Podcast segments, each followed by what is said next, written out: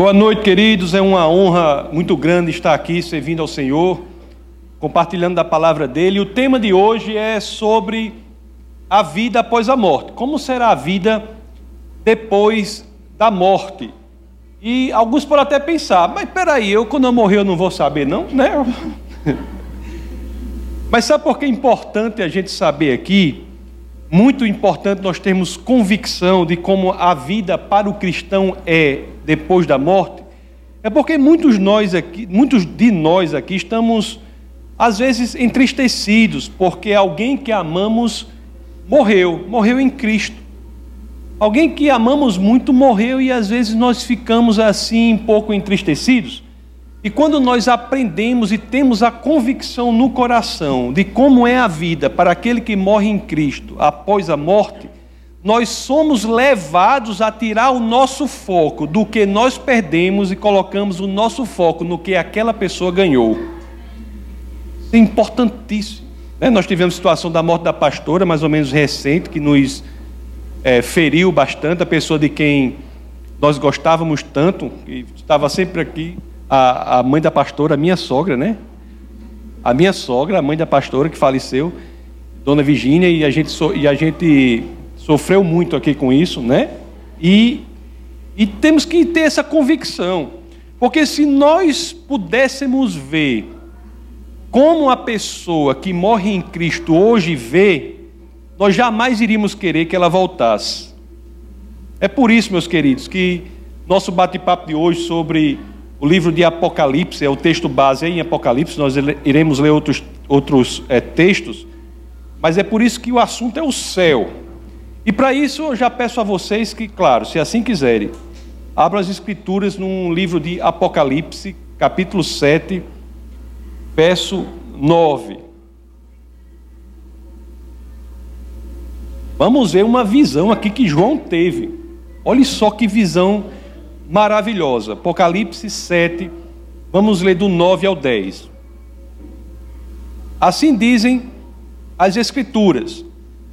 Depois disso olhei e diante de mim estava uma grande multidão que ninguém podia contar. Todas as nações, tribos, povos e línguas em pé diante do trono do Cordeiro, diante do trono e do Cordeiro com vestes brancas e segurando palmas, e clamavam em alta voz: Salvação pertence ao nosso Deus, que se assenta no trono e ao Cordeiro. Que visão maravilhosa, não é? Pessoas, João viu pessoas na presença do Senhor.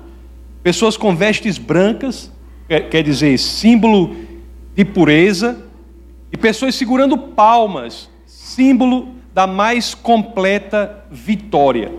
João viu pessoas no céu, onde não há mais feridas, não há mais batalhas, não há mais aflições. Lugar onde o cego passa a ver, o aleijado passa a andar, o doente é totalmente são. Lugar em que todos são perfeitos. E lá adorando ao Senhor. Uma coisa é certa, meus amados: um dia nós voltaremos para casa, nós que estamos em Cristo, voltaremos para casa. Olhe só aqui em Apocalipse 7, vamos ler 15 a 17. Vamos ter uma ideia de como é a nossa casa, o nosso verdadeiro lar. Onde é esse lugar no céu, como é lá? Vamos ler Apocalipse 7, vamos ver do 15 ao 17. Dizem assim as Escrituras: Por isso, eles estão diante do trono de Deus. Essa é a proximidade perfeita do Senhor, não é verdade? Diante do trono de Deus. Você veja que o que nós vamos ler aqui são situações que nós, que nós queremos aqui na terra estão perfeitas ali. Olhe, eles estão diante do trono de Deus. É a proximidade perfeita do Senhor. Aí continuam as Escrituras. E o servem dia e noite em seu santuário é o serviço perfeito ao Senhor. Coisa que buscamos aqui e ali está em sua completude. Aí continua as Escrituras: E aquele que está sentado no trono estenderá sobre eles o seu tabernáculo. Meu Deus, essa é a comunhão perfeita com o Senhor. Olha a situação dessas pessoas. E as Escrituras continuam: nunca mais terão fome, nunca mais terão sede, a prosperidade perfeita no Senhor. Aí continuam as Escrituras: não os afligirá o sol, nem qualquer calor abrasador, a segurança perfeita diante do Senhor. Aí continuam as Escrituras: pois o cordeiro que está no centro do trono será o seu pastor, e ele os guiará às fontes de água viva. Meu Deus, a liderança perfeita proveniente do Senhor. E as Escrituras ainda continuam: e Deus enxugará dos seus olhos toda lágrima, a alegria perfeita provinda do Senhor. Não é impressionante? É isso que nos espera. É isso o que aqueles que hoje estão em Cristo vivenciarão após a morte do corpo. Proximidade perfeita de Deus, serviço perfeito a Deus, comunhão perfeita com Deus, prosperidade perfeita em Deus, segurança perfeita diante de Deus, liderança perfeita proveniente de Deus, alegria perfeita provinda de Deus. Aleluia, irmãos. Nós temos que ter essa convicção arraigada em nosso coração, que é isso que nos espera, é o nosso lar, é o lugar em que nós que estamos em Cristo chegaremos e diremos assim: aqui eu me sinto em casa. Olhe, se vocês têm, às vezes a gente não tem um sentimento total de pertencimento, mesmo no nosso lar, que é um lugar mais confortável para a gente, a gente chega lá e diz assim, mas será que eu pertenço? Essa sensação de lar, nós temos apenas uma vaga sensação aqui, que é uma migalha comparada com a sensação de pertencimento ao lar que teremos quando voltarmos para o céu. C.S. Luz, que é um escritor é, de cujas palavras eu falo muito aqui, tem muitas passagens dele que eu falo.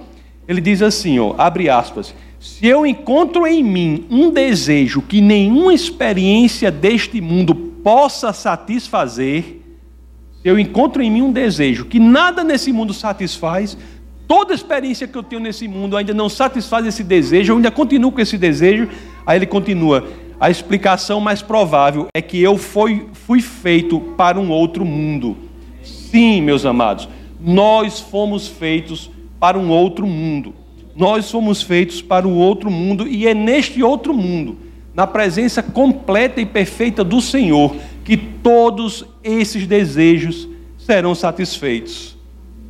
No céu, não há só comunhão perfeita com Deus, como nós vimos, mas também há comunhão perfeita com os irmãos. E é aqui que eu quero falar sobre isso, porque muitas pessoas têm uma interpretação que é equivocada do ponto de vista bíblico sobre como nós entraremos em contato uns com os outros no céu. Quando, conforme nós vimos lá em Apocalipse 7, capítulo 9, João viu no céu, né? Primeira coisa que eu quero dizer, ele viu uma grande multidão que ninguém podia contar, de todas as nações, tribos, povos e línguas, ou seja, pessoas com suas individualidades cada um é único. Todos unidos são um só em Cristo, mas cada pessoa mantém as suas singularidades, peculiaridades, particularidades e idiosincrasias, suas características que o fazem únicos. Queridos, é importante que você saiba de uma coisa: você será você no céu. Parece coisa óbvia, mas muita gente acha que não. Você será você no céu. Olhe, quando, é, quando eu morrer, quando você morrer, você não ficará dormindo. Quem fica dormindo é o seu corpo. Você não fica dormindo. Você não é o seu corpo. Você é um espírito que habita no corpo.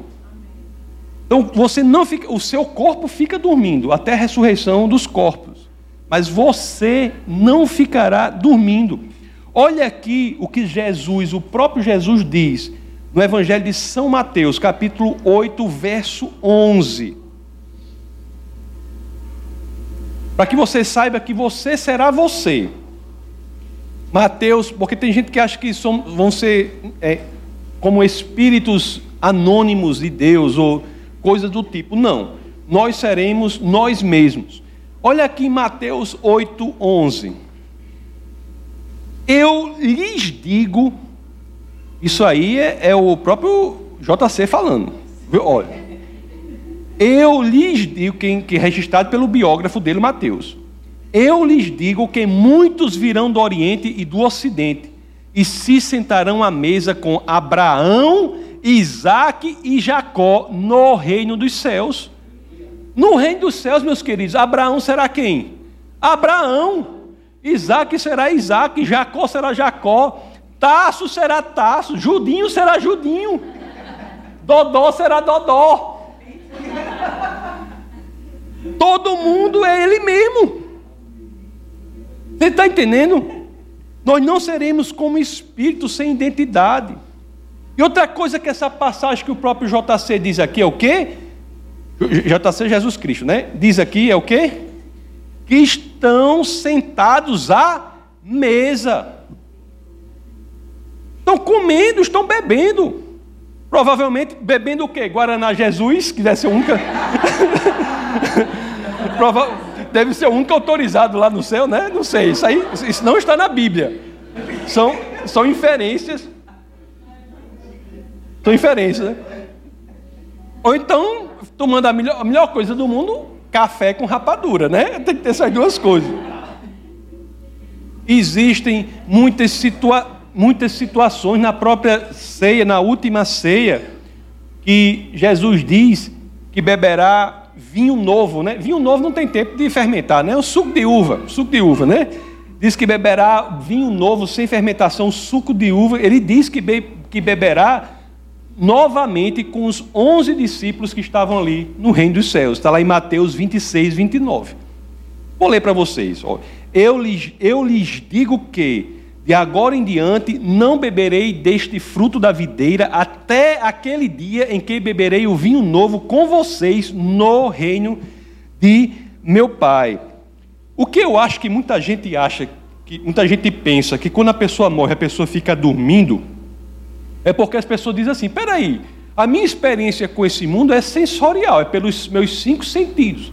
Não é? Eu vejo pelos meus olhos carnais, eu escuto pelos meus ouvidos e assim eu ouço pelos meus ouvidos e assim sucessivamente. Acha que o espírito ele não tem essa capacidade, de, mas se você olhar biblicamente, se nós analisarmos biblicamente, nós sabemos, vemos que espíritos podem se ver, se comunicar através de seus olhos de, de, de situações espirituais. Como é que a gente pode concluir isso aqui? Como é que a gente pode entender que isso? Como é que a gente pode entender que mesmo a gente fora do corpo pode ter comunhão, pode falar, escutar, ver? Bom, uma estratégia de fazer isso biblicamente, meus queridos, qual é? É você analisando aquelas criaturas que são em si espirituais e a Bíblia diz que, ela faz, que elas fazem tudo isso, que são os anjos. Os anjos não têm corpos, né? Lá em Mateus 24, 39 diz, diz que, que um espírito não tem carne e nem osso. Em, Hebreus 1,14 diz: ó, os anjos não são todos eles espíritos ministradores enviados para servir aqueles que hão de herdar a salvação. Em outras palavras, anjos são espíritos sem carne e sem osso, e ele sim tem a capacidade de falar, tem a capacidade de ver. Você ainda tem dúvida se anjos não podem, podem ou não podem ver, por exemplo? Só é você ler lá em Mateus, capítulo 18, verso 10. E diz assim, ó, Mateus 18, 10, que diz assim: Cuidado para não desprezarem um só desses pequeninos, pois eu lhes digo que os anjos deles nos céus estão sempre vendo a face de meu Pai celeste. Será que anjos podem se comunicar? Sim, podem se comunicar. Quem quiser, vai, não vou ler agora, mas pode ir lá em Lucas capítulo 2, do verso 13 a 14, anjos se comunicam. Aliás, anjos eles descobrem coisas novas, eles até questionam. Questionam. a eles coisas são reveladas no céu. Lá na primeira carta de Pedro, primeira carta de Pedro, capítulo 1, verso 12. Esse verso 12 termina assim, ó: coisas que até os anjos anseiam observar. Ah, os anjos são reveladas coisas no céu, e anjos são seres espirituais, e nós, quando morrermos, nossos corpos estarão dormindo, nós seremos seres espirituais até a ressurreição dos corpos. E nós poderemos, se os anjos fazem isso, por que, que nós não podemos? Podemos fazer as mesmas coisas que os anjos fazem, sendo seres espirituais. Estaremos descobrindo coisas é, novas. Nós iremos até questionar a Deus, fazer perguntas a Deus. Nós somos seres completos. O céu é melhor do que a terra. Aquilo que a gente faz aqui que é legal, a gente vai fazer melhor lá. Você faz pergunta difícil para Deus aqui, imagine lá. Aí você pergunta, vai botar Deus no canto da parede. Não é? Ali, o próprio João tem uma visão que essa eu acho impressionante.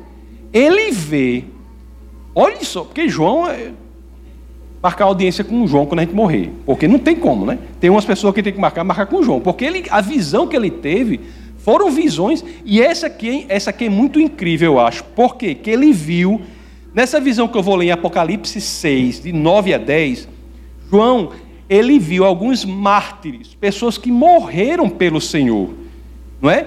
E eles estavam lá no céu, meio que questionando Deus, assim, meio que clamando a Deus por justiça.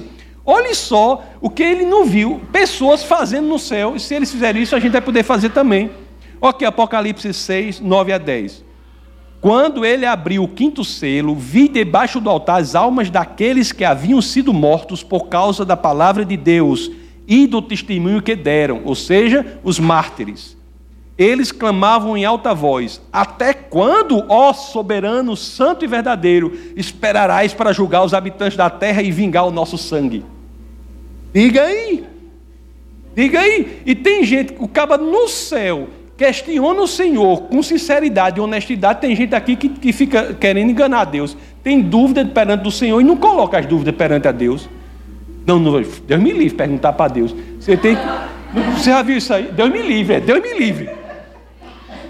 Deus me livre perguntar para Deus. Você tem que questionar Deus, colocar suas ansiedades, dúvidas, questionamentos nos pés do Senhor. Ele é capaz de responder, viu? Ele é capaz de responder. Meus amados, então pode ficar contente, porque quando você morrer, não vai querer morrer logo, não, vai ter coisa para fazer aqui, né? Mas quando você morrer, quando eu morrer, nós vamos direto para o céu e lá nós teremos todas essas capacidades. E outra coisa que o povo tem dúvida é o seguinte: quando eu morrer, eu não vou conhecer ninguém. O marido fala para a mulher: quando eu, a mulher fala, eu não vou conhecer ninguém, não vou conhecer você. Tem casal que eles ficam chateados, tem outros que não dizem nada, mas ainda bem, ainda bem. tem, tem casal, tem casal que diz assim: eu não vou. Aí, né? Se você está nessa situação, não deixe de ir para o nosso a nossa reunião do, dos casados, que não é para é você querer conhecer as outras pessoas. Será que reconheceremos as pessoas amadas no céu? Tem gente que diz que não, mas a resposta bíblica é sim, reconheceremos. Não só reconheceremos, como continuaremos a comunhão com eles no céu. O céu é melhor do que aqui, não é pior não. O céu é melhor, não é pior do que aqui, não. Você, ah, o céu é maravilha. Você, você morrer, você vai ser o quê? Eu vou ser uma. uma, uma o cara quer ser forte, acha que não vai. Você é uma comigo, ninguém pode, que é aquela planta, né? vai ser uma planta sem fazer. Não, o céu é melhor do que aqui. Não é pior, não. Olhe, engraçado aqui, tem uma carta aos Tessalonicenses, a primeira carta aos Tessalonicenses, que, que o apóstolo Paulo ele fala, na primeira carta aos Tessalonicenses, capítulo 2, verso 19, o apóstolo Paulo aqui, ele fala, ele tinha certeza que ele ia continuar a comunhão com os Tessalonicenses no paraíso. Aliás, ele até diz uma coisa bonita aqui do ponto de vista evangelístico, que ele diz que a nossa coroa no céu será exatamente o nosso esforço em encaminhar pessoas para o Senhor. Olha aqui que legal aqui, ó.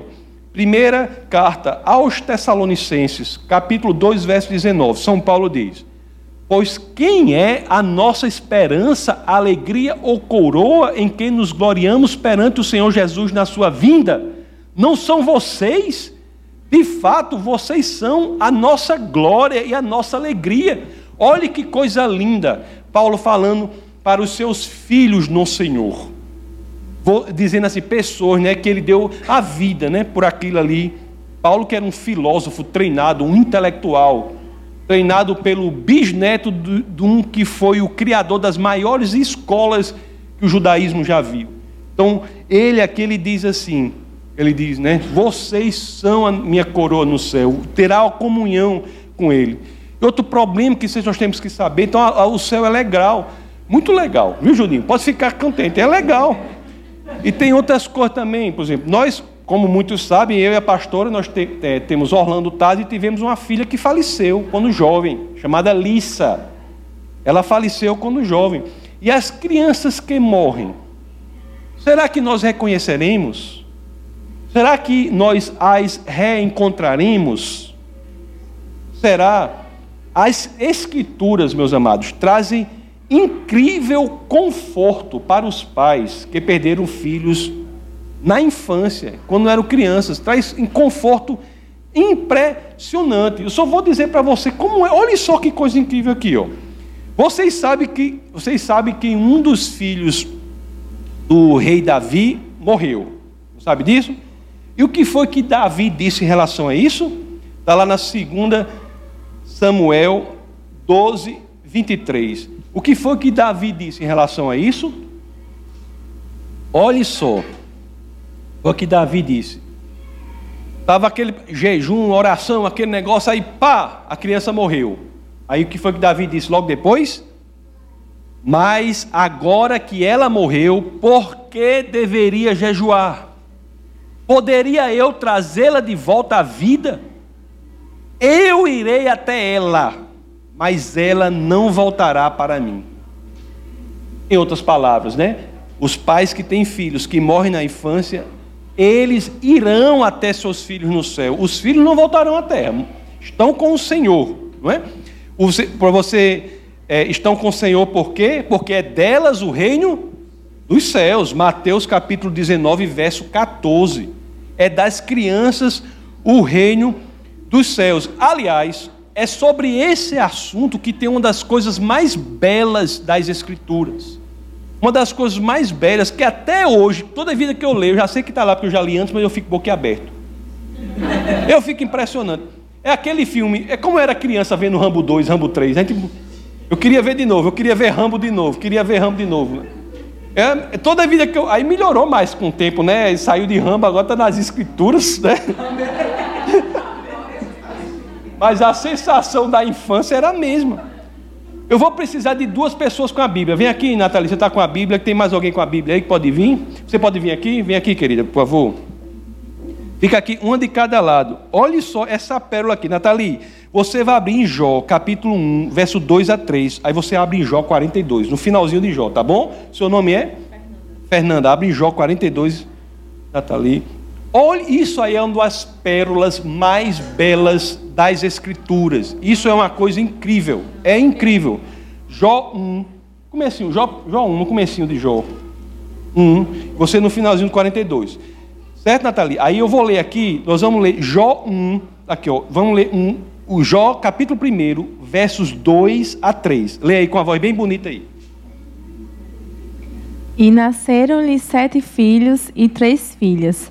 Sua posse também era de sete mil ovelhas, três mil, mil camelos, quinhentas juntas de bois e quinhentas jumentas, e muitíssimos dos seus servos. É, de modo que este homem era maior de todos os homens do Oriente. Era Jó, era rico. Um jumento naquela época era como uma Ferrari, Nathalie. Jó tinha muita coisa. Aí você vai deixar aberto aí, porque eu vou lhe perguntar depois esses números, certo? Então Jó tinha essa ruma de coisa. Ela leu aí, né? Ela leu aí, ó, sete filhos, três filhas.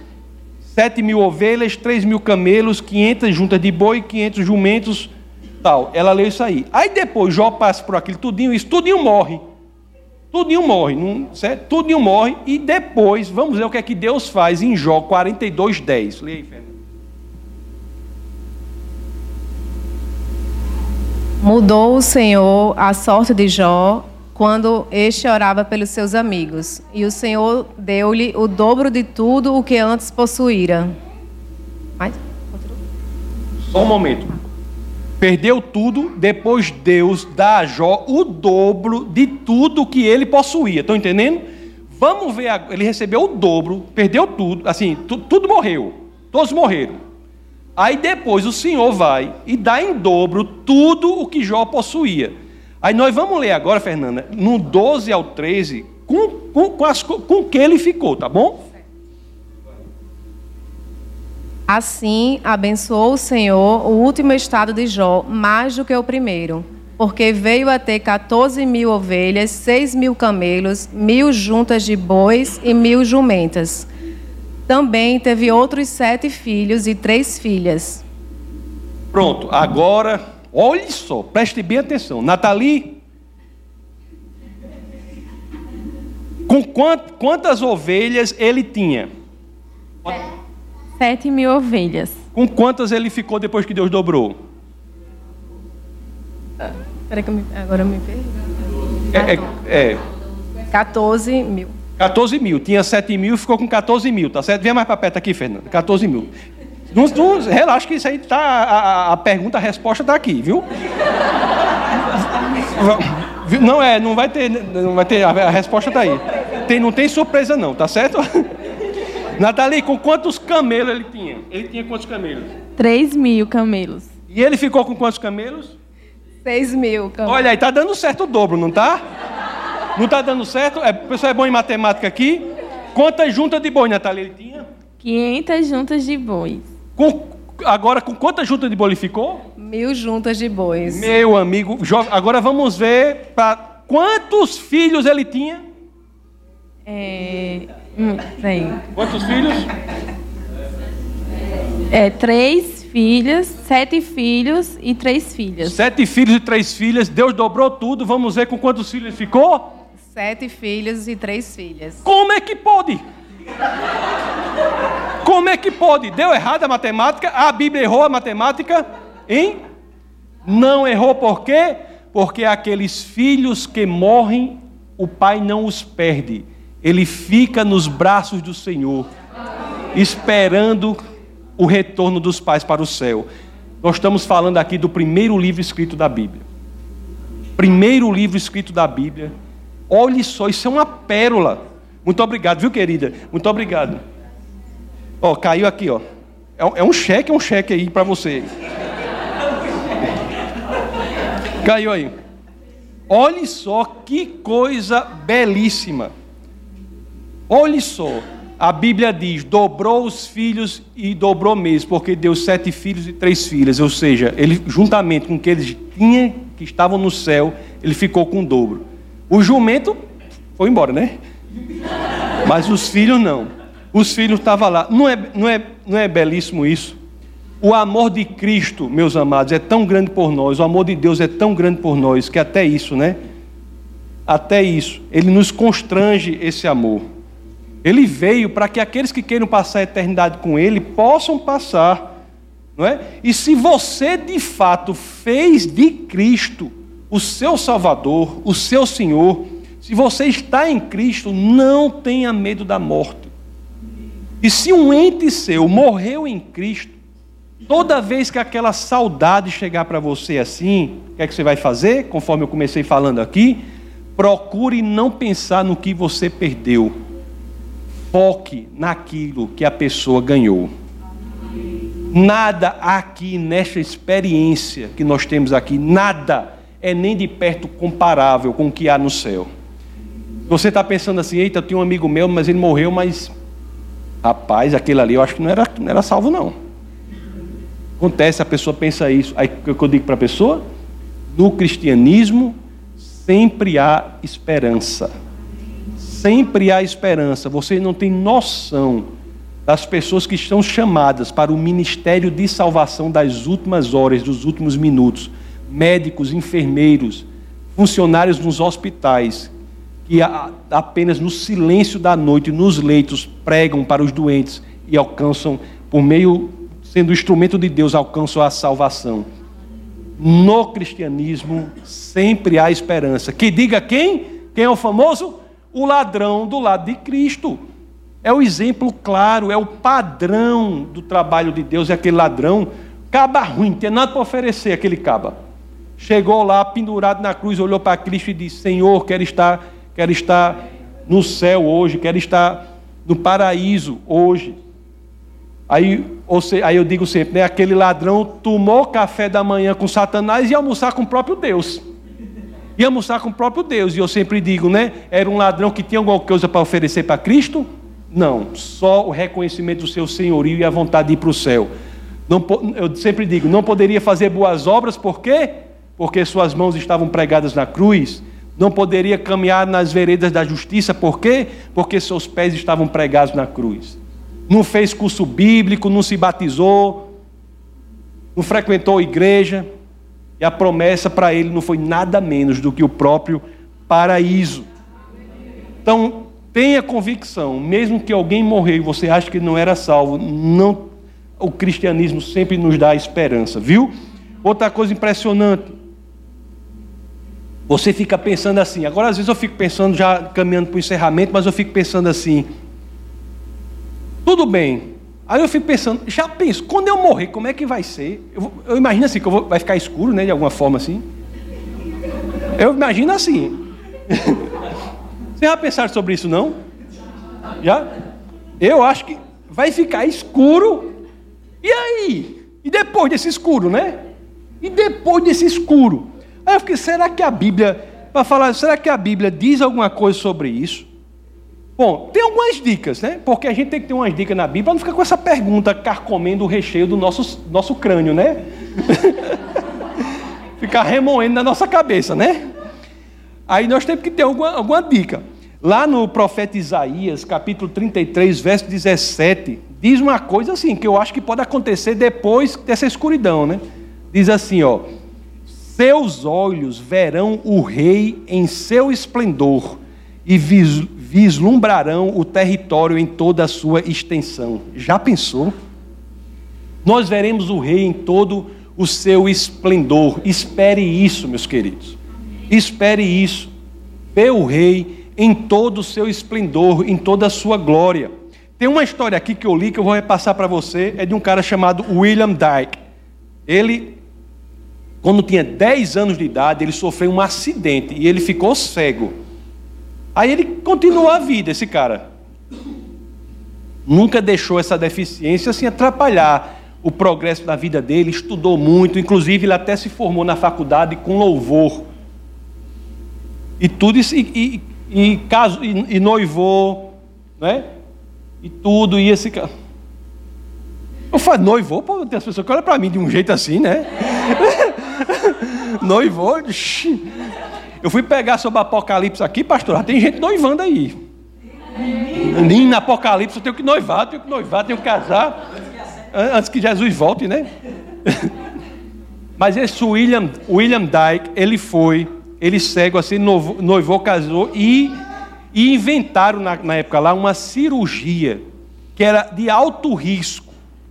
Ou essa cirurgia faria com que ele voltasse a ver, ou então não seria bem sucedido e ele ficaria cego para sempre. Nada era garantido. Aí qual foi a decisão dele? Ele noivo com a data do casamento marcada e, e para fazer essa cirurgia. Ele disse o seguinte: Eu vou fazer a cirurgia. Isso é um caso verídico, viu? eu vou fazer a cirurgia, mas só vou tirar os tampões, ou tapões que chamam? Só, só tampa, porque não é uma tampa, é? É uma tampa? Aí ele disse: Eu vou casar, mas só vou tirar os tampões no altar, de frente para minha noiva porque se a cirurgia for bem sucedida, a primeira pessoa que eu quero ver será minha noiva. E assim foi feito um casamento. Imagina aí. O cara fez a cirurgia, O médico botou os tampões, botou aquelas ataduras, né? E foi pro altar. Chegou lá no altar. Imagina a ansiedade do povo da igreja nesse casamento. Imagine. Aí todo mundo lá. Aí, aí na hora lá, sobe no altar. Aí, lá, aí o cirurgião já foi lá para fazer isso. Pegou a tesoura do bolso. Tirou as, as ataduras, né? Aí tirou o, os tampões e ele de olho fechado, a ansiedade tinha tomado conta do lugar. Todo mundo, aquele silêncio para saber o que acontecia. Aí ele abre os olhos, a noiva enfrenta ele e diz assim, né? Aquilo, aquilo que ele falou, toda a igreja ouviu, né? Aí ele diz assim: Você é muito mais bonita do que eu jamais pude imaginar. Não é bonito isso? Não é bonito? Um dia, meus amados, os nossos tampões serão retirados dos nossos olhos. Um dia isso será feito conosco. O que era fé será visão, meus amados. E aqueles que morrem em Cristo poderão, assim como o noivo fez, né, olhar para Cristo e dizer: Sua glória é ainda maior do que eu jamais pude imaginar. Vamos orar. Essa foi uma produção do Ministério Internacional Defesa da Fé, um ministério comprometido em amar as pessoas, abraçar a verdade e glorificar a Deus. Para saber mais sobre o que fazemos, acesse defesadafé.org.